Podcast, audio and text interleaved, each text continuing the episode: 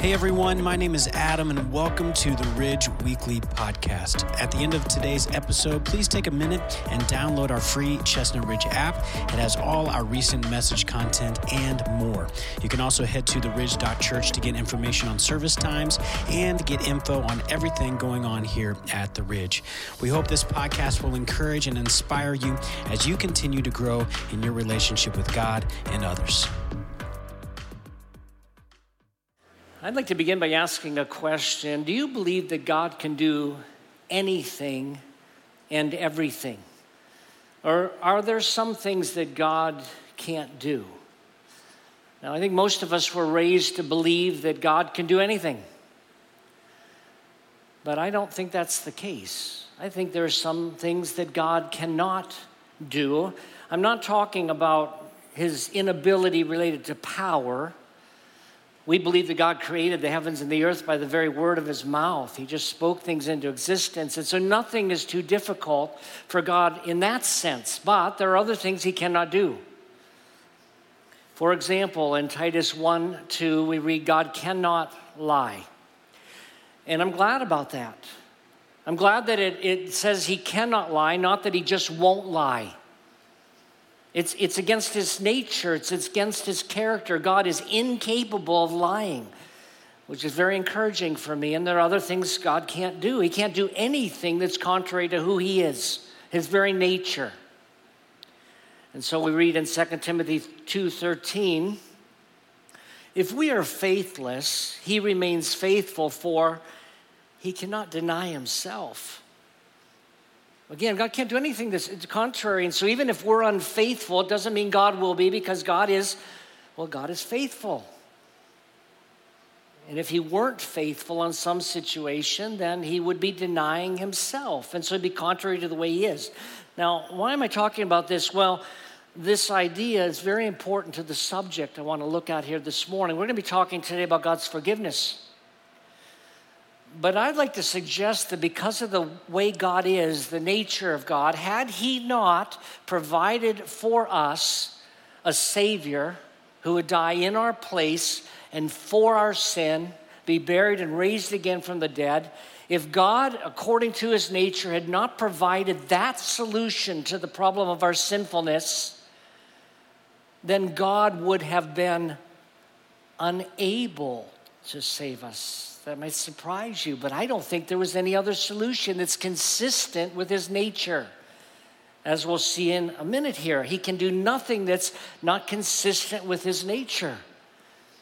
I would argue, by the way, that if there were any other solution to the problem of our sinfulness, God would have gone that route.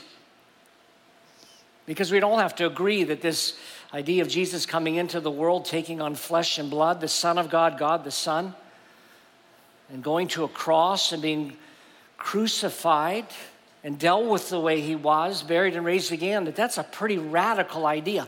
If there were any other solution out there, I think God would have chosen it. But I'm going one step further and saying, but if that solution had not been available, Jesus in the cross, then the way God is would have prevented him from just granting forgiveness to all of us because, as we'll see in a minute, God is holy. Now, every religion out there addresses, I think, anyway, the problem of sin. And, and, this is what we're talking about here when we talk about a relationship with God. Every religion has to ask the question what do you do with evil? What do you, what do, you do with, with people that, that sin? And how does a person who sins get right with God? And, and we believe from a Christian perspective that if you don't have your sin dealt with, if it's not removed from you when you die, you won't go to heaven. And that's our perspective. But most religions have a perspective that the way you get right with God is by doing certain good things or going through certain hoops or, or whatever else. And as we'll see in a minute here, the starting point for, the, for our faith is that there's nothing you can do. The holiness of God would have prevented a solution that we could earn this in any sense, as we'll see in a minute. And this is why Jesus said in John 14, 6, which I quoted a couple weeks ago, Jesus said, I am the way, the truth, and the life. No one comes to the Father except through me. And when Jesus said this, he meant it. As hard as it is to hear it, he said, No one can come to God except if you do it through me. Because of this entire plan that God came up with. If you don't come through me, there's no way you're ever going to enter into a relationship with God. And again, the Apostle Paul said the same thing in Acts 4:12. There's salvation, he said, which is deliverance from the penalty of your sin or to be rescued from our sinfulness. There is salvation in no one else. There's no other name under heaven given to people, and we must be saved by it. Again, Paul meant it. We, we've got to find our deliverance through that name, through Jesus and Jesus alone. But why is that the case? Well, comes back to the way God is, the very nature of God, and the solution He came up with. Two attributes of God in particular speak to the subject of forgiveness. Both of them come into play when it comes to the subject of forgiveness. I think more than any other of God's attributes. Those two attributes are that God is holy and God is love. And it was the intersection of these two attributes, the holiness of God and the love of God, where God came up with this solution. As we continue this series this morning called Unusual God, it was a, a very, very unusual solution that was born out of who God is and his nature. But I want to talk about these two aspects of God. First of all, that God is holy and what difference that makes in terms of us getting right with him. Scholar by the name of Dr. Elwell in the Baker Encyclopedia of the Bible defines or explains holiness this way. He says the root idea of holiness is to be separate or set apart. Because of his inherent holiness, God is distinct from everything impure or unholy. God alone is holy, His name is holy, and He bears the name the Holy One. Now, there are a lot of ideas that are wrapped up in this idea of being holy or completely set apart from all evil or all wrong. And three come to my mind. Whenever I think of the holiness of God, I think of three additional qualities or attributes that God has that help me understand what it means to say God is holy. First one is that God is righteous. When we say God is righteous, we mean He's right. The second is that God is sinless himself or pure. And third, he is just. He's a just judge. Starting with the fact that God is righteous. When we say God is righteous, we mean that he has standards of right and wrong. There are certain things, regardless of what our culture would say, there are certain things that are right and there are certain things that are wrong. And God is the one that determines which is which. But God, if you read the Bible, you'll find throughout the pages of the Bible that God has laid out certain commands. And, and when I think of the righteousness of God, the list that comes to my mind is the Ten Commandments ten, ten rules about, about how to relate to God and other people, and do this and don't do that. And, and all that speaks to the fact that God is holy, He's righteous. Second, though, God is sinless or pure not only did God come up with the standards of right and wrong, but He has never violated those standards Himself. God has never done something that was wrong, and He's never avoided doing the right thing. He always does the right thing, always avoids what's wrong. That's part of what it means to be holy. But third, this third aspect of the holiness of God is that He's just. And this begins to put together this picture that doesn't look good for us because you have a situation where God comes up with do this, don't do that, all these rules. In the Old Testament law, there were 603 of them. All these rules and regulations that they had to follow. And, and so you've got all these rules, and, and then you got a God that's done everything right. He's never sinned in any ways, pure, completely holy, set apart from it from sin. But he also has to be a judge. It means he can't overlook sin. It means he, he can't ignore it which is what we'd like to happen. Like, please just pretend I didn't do that. It means he can't sweep our sin under the carpet. And every time I think of this, I think of when I was a bachelor here living in Morgantown and I, I lived with a couple of roommates. I had my own bedroom, and occasionally I decided to clean the bedroom. It wasn't real often.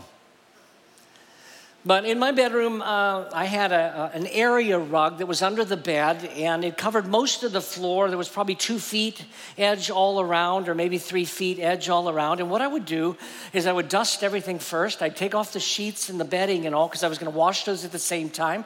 I would dust everything. Then I'd take out a broom and I would sweep the edge of this carpeting And then the thought would occur to me at a certain point that there's so much dirt under the carpet that I could probably just kind of stick it under there. See, this carpet had a problem.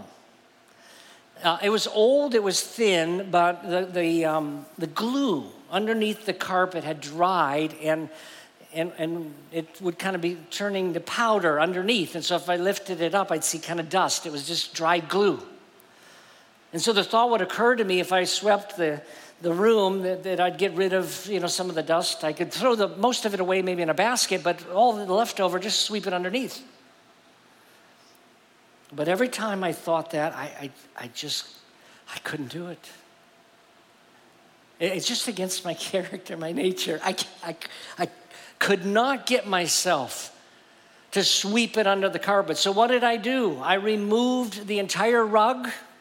I took it outside. I shook it out. I vacuumed it the best I could. And then before I put it back, I actually ended up sweeping the whole room. I mopped the whole room. And then I'd take that rug that had been cleaned and I'd put it back down. And then I'd put the bed down. Then I'd make the bed. And then I'd stand there and I'd look at it. And it was, it was so clean. It's a nice feeling. It really is. Everything clean like that. It's so.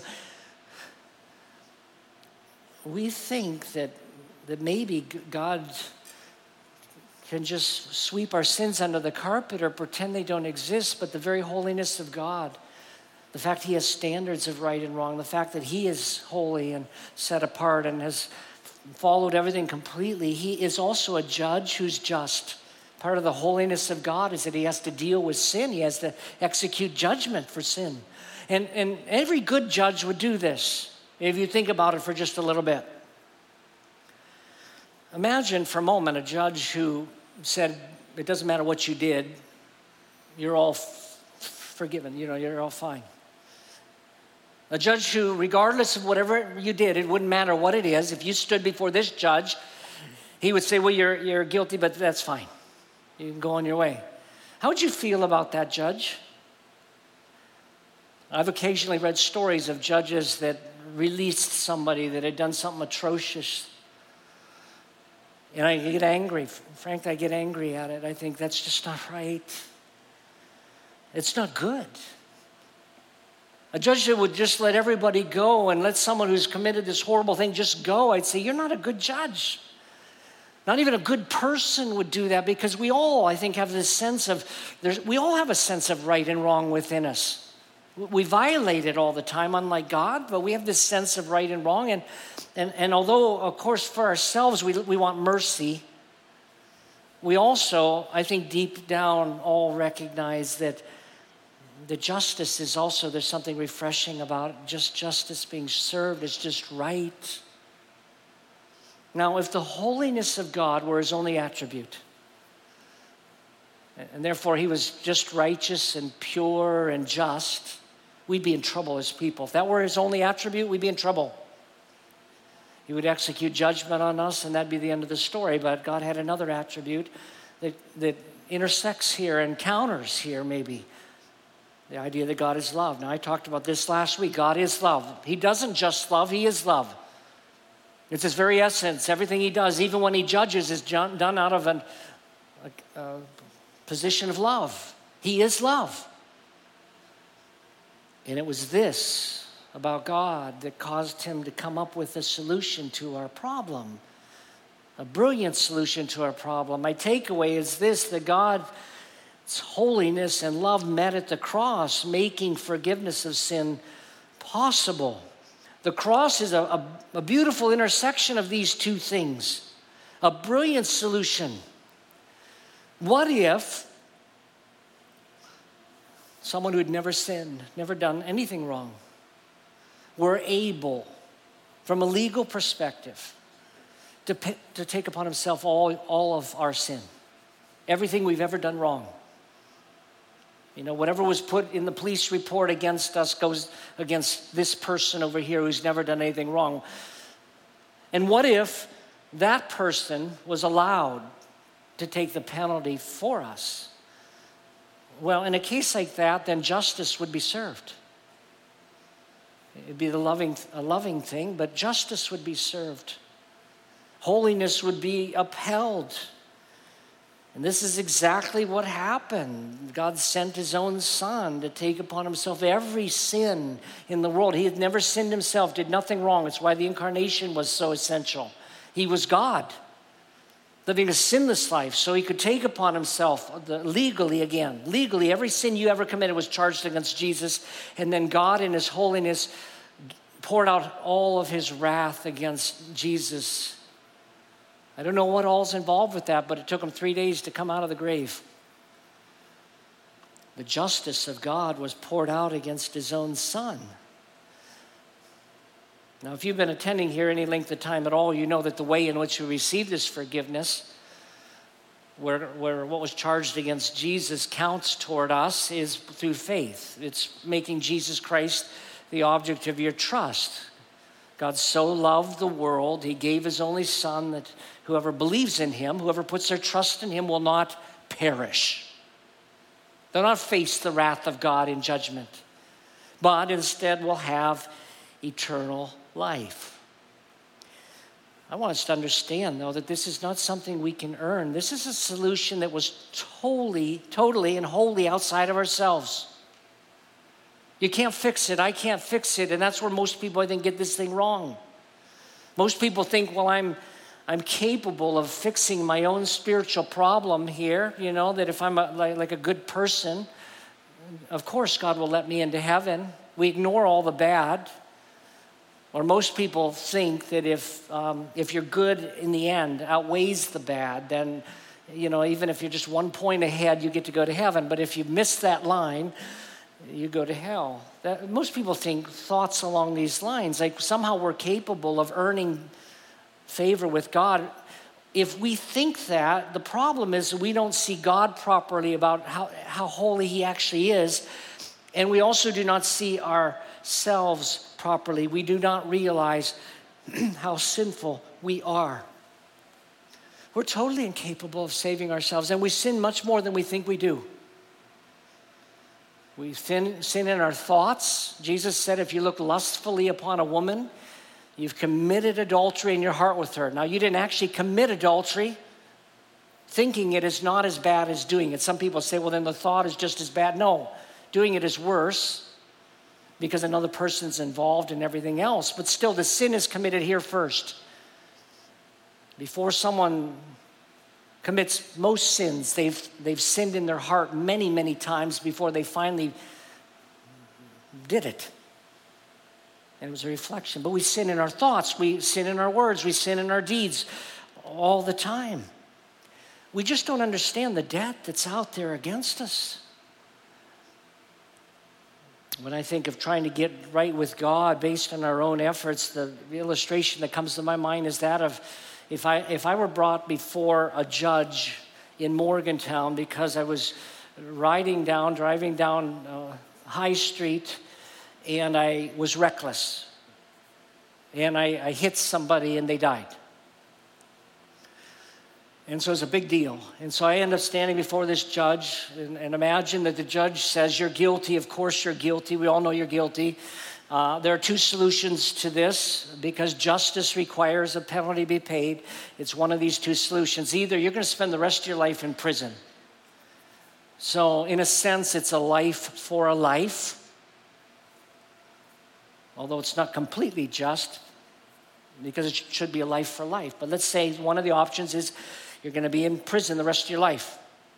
The other option is they, is they say, the judge says, uh, the other option is you can give $10 million to the family of the deceased.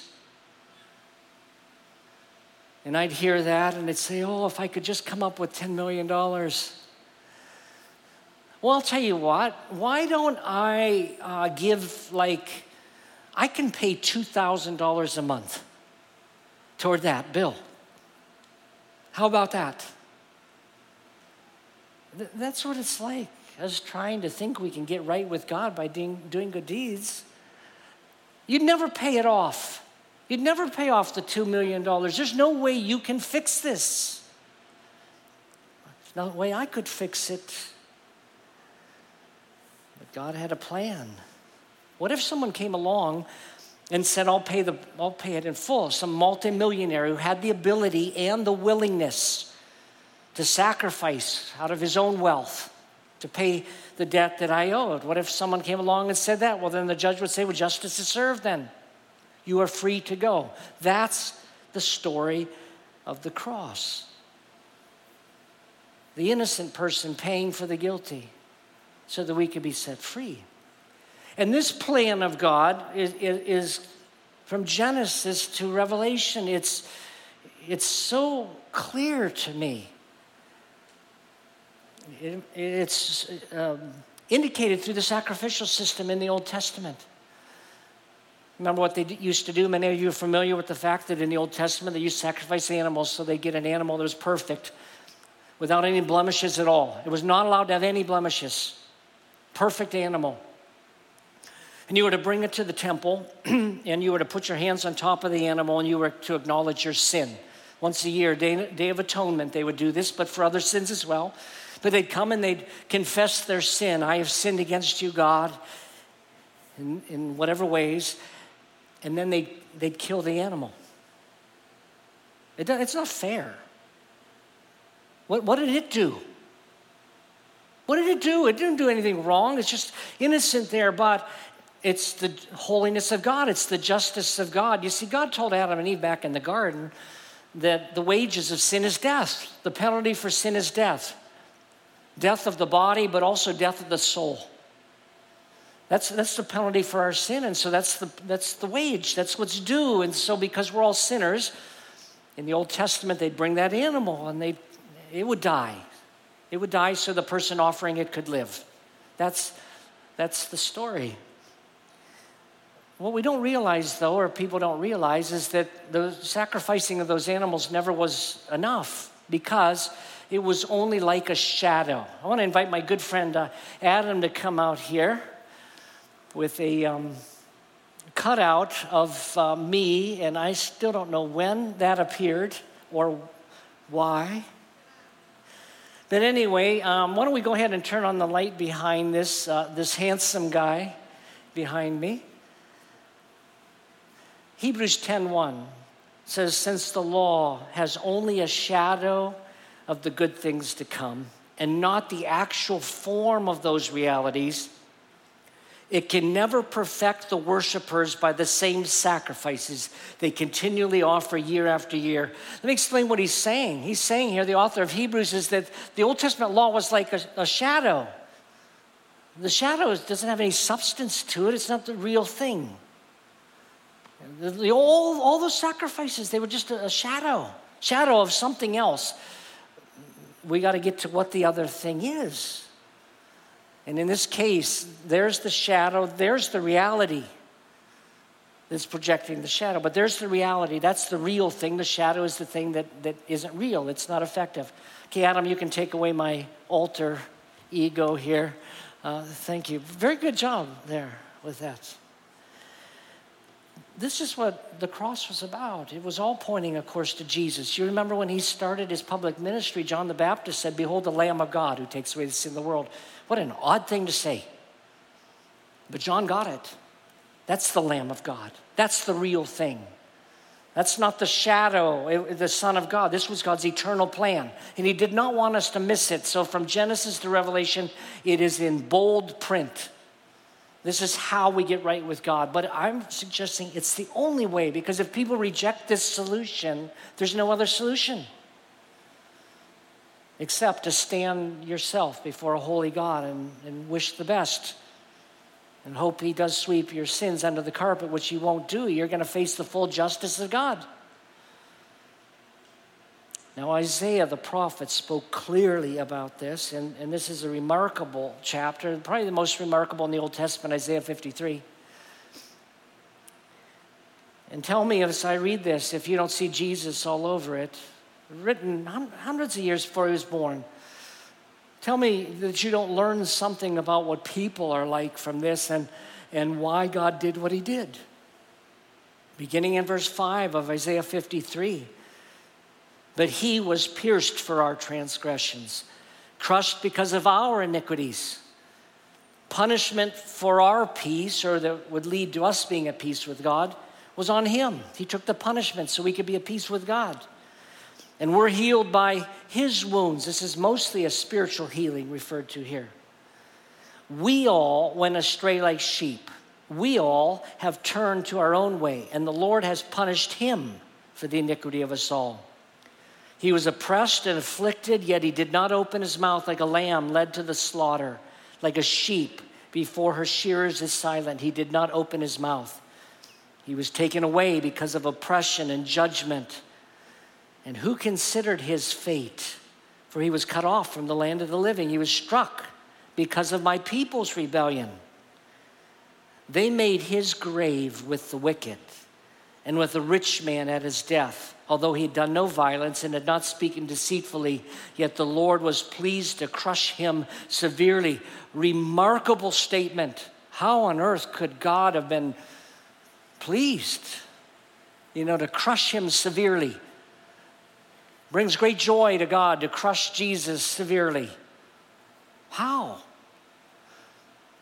Because the holiness of God is finally being brought against the sin of the world. Justice is finally being served, but good will come from it. Continuing in verse 11, he says, My righteous servant will justify many. He'll declare many to be righteous and he will carry their iniquities. Therefore, I give him, it's God the Father speaking here, I give him the many as a portion. You and I are the many. We're given to Christ. He, he, we've been bought with a price. And he will receive the mighty as spoil because he submitted himself to death and was counted among the rebels. Yet, he bore the sin of many and interceded for the rebels. He was, he was misunderstood. It's a, it was a perfect solution, though. God's holiness and love met at the cross, making forgiveness of sin possible. Now, this is again a different solution than most religions come up with. Most religions have a, a variety of things you do, rituals you perform, maybe church attendance, other things you do, hoops you've got to jump through if you do these, follow these five pillars. Whatever it is, they all have solutions that focus on what we do to try to get this thing right. We start as Christians with the idea there's nothing we can do to get right. We're, we're sinners, we're sheep who've gone astray. We can't fix it. And even if you started paying your debt today, you'd sin tomorrow and add to it. Our ledgers are full. No, there's no other solution from my perspective that satisfies the holiness and the love of God, a brilliant solution to the problem, and it's why we better pay attention to the solution. Because as Jesus said, there is salvation in, or Paul said, salvation in no one else, there's no other name. So, what will you do with Jesus? If you're already a believer here in Christ this morning, I want to mention just a few things for you.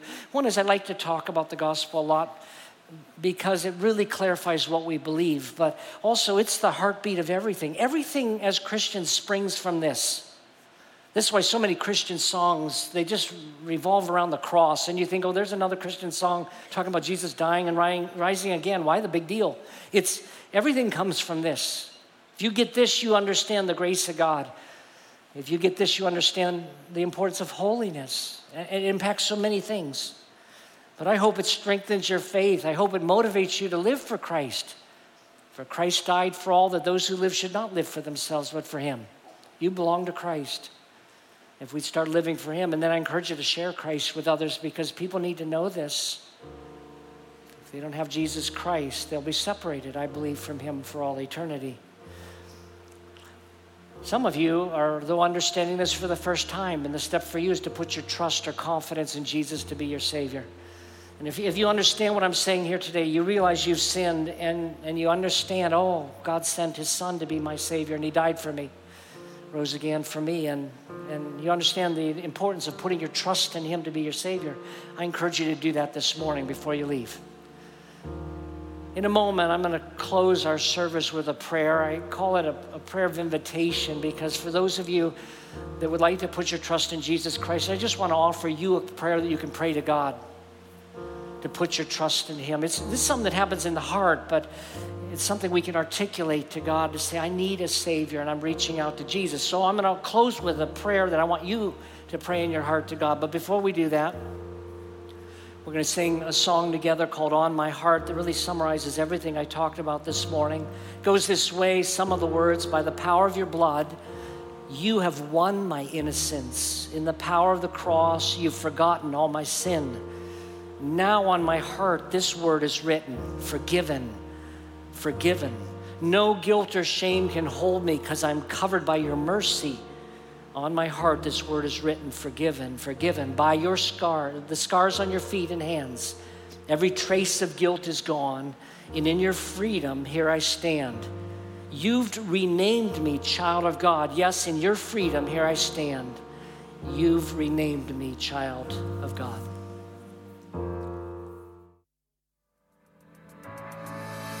Thanks for listening to the Ridge Weekly Podcast. If you'd like to hear more messages now, you can check out our past series at theridge.church slash messages or download the free Ridge app. Thanks again for listening, and we will see you next time.